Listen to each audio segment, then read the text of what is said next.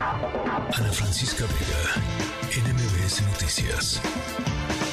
En la línea telefónica nuestra queridísima Dominique Peralta, conductora de Amores de Garra aquí en MBS Noticias. ¿Cómo estás, Dominique? Muy bien, querida Ana Francisca, muy contenta de estar aquí contigo. Gracias por la invitación. Oye, ¿tú cómo yo, yo estoy muy bien eh, y, creo que es un tema importante el que vamos a platicar hoy porque las eh, estas temporadas de fiestas navideñas y etcétera eh, pueden ser muy estresantes y uno de los factores que a veces estresa a la gente y a las y a los animales por supuesto son eh, pues esto, ¿no? Los cambios, las, las, los cambios de rutina, etcétera, etcétera. Entonces, eh, queríamos platicar contigo porque hay un montón de cosas alrededor de lo que puede suceder en, estos, en estas temporadas con, con las mascotas. Exacto. Para nosotros son fiestas, pero para nuestra, nuestros animales de compañía son solamente días normales, llenos de caos y de comidas prohibidas, pobrecitos. Sí, y, Entonces, y de cohetes, y de cohetes.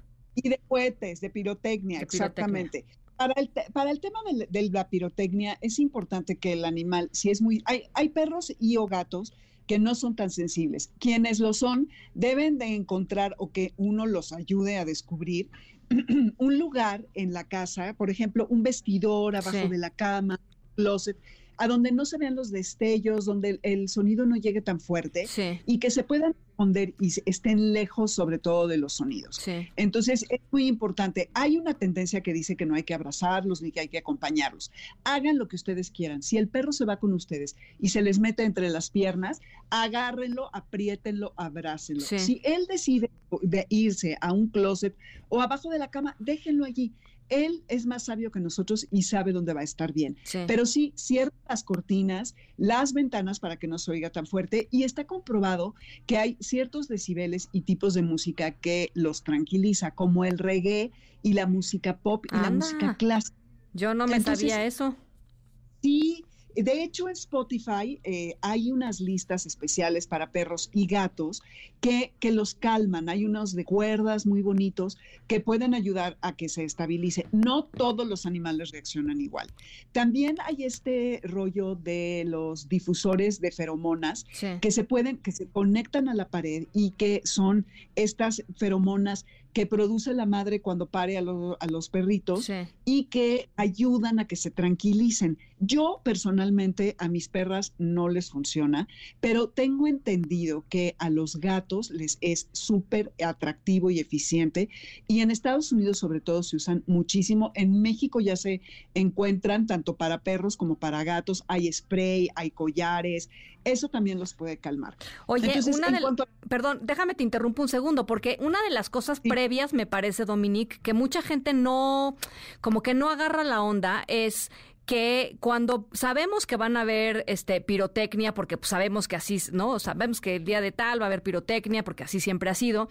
Eh, hay perros que, o gatos a veces, que, que se ponen tan nerviosos que se saltan por el balcón, que se saltan por la ventana, que se salen por donde sea. Entonces, primero ver digamos que no haya un peligro inminente para los perros o los gatos y después eh, pues asegurarnos de que tengan su collar con su plaquita, ¿no? Por ya digo, ya en el peor de los casos, pues. Le diste en el clavo y otra que esté actualizada la información, porque qué tal que cambiaste de teléfono, de dirección o la persona a la que hay que contactar es tu pareja y ya terminaste y entonces le hablan y le va a valer gorro. Imagina, me vale, ese perro es de ella. que se le pierda, que se le pierda, que le duela. que se le pierda.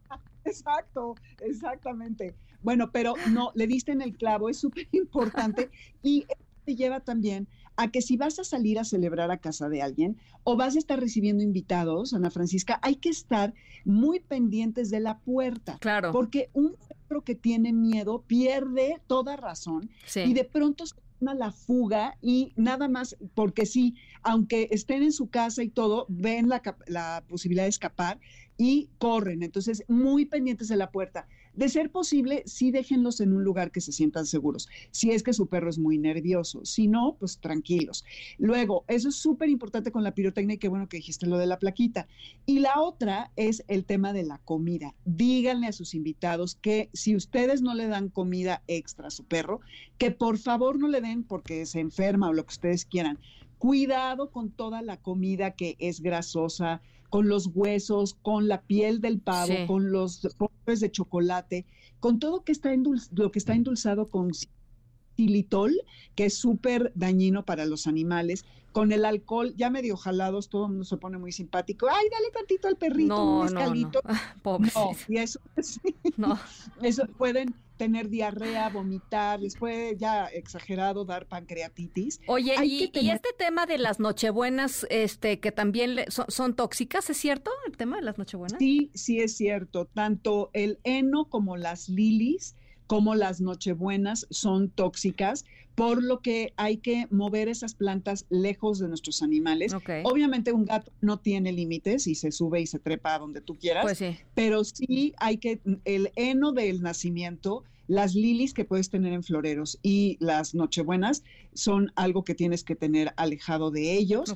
Las velas, cuidado con las velas, porque si las tienes en una mesa de centro en la sala, y están a la altura de la cola del animal, tiran la vela, tú te vas en lo que llegan los invitados y se incendia la casa, ¿me entiendes? Entonces, mucho cuidado que no estén a la mano. Los gatos igual son, eh, no los puedes limitar y eh, mucha gente opta ya por estas que se prenden eléctricamente en lugar de usar eh, las velas de verdad. Si van a usar velas, entonces estén supervisando y respeten la naturaleza de su animal. No lo hagan que socialice si prefiere irse a esconder. Totalmente. él sabe qué es lo que necesita.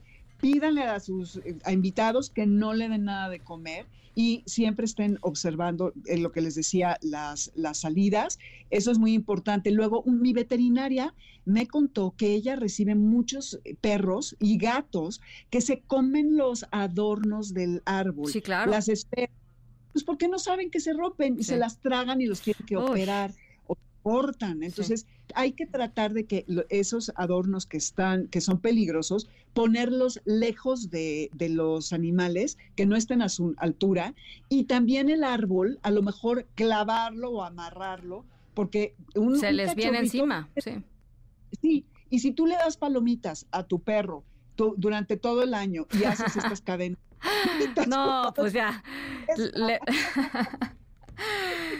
Totalmente de acuerdo, totalmente de acuerdo. Bueno, eh, Dominique, nos tenemos que nos acabó el programa, este, pero yo te agradezco muchísimo, este, que platiques con nosotros siempre.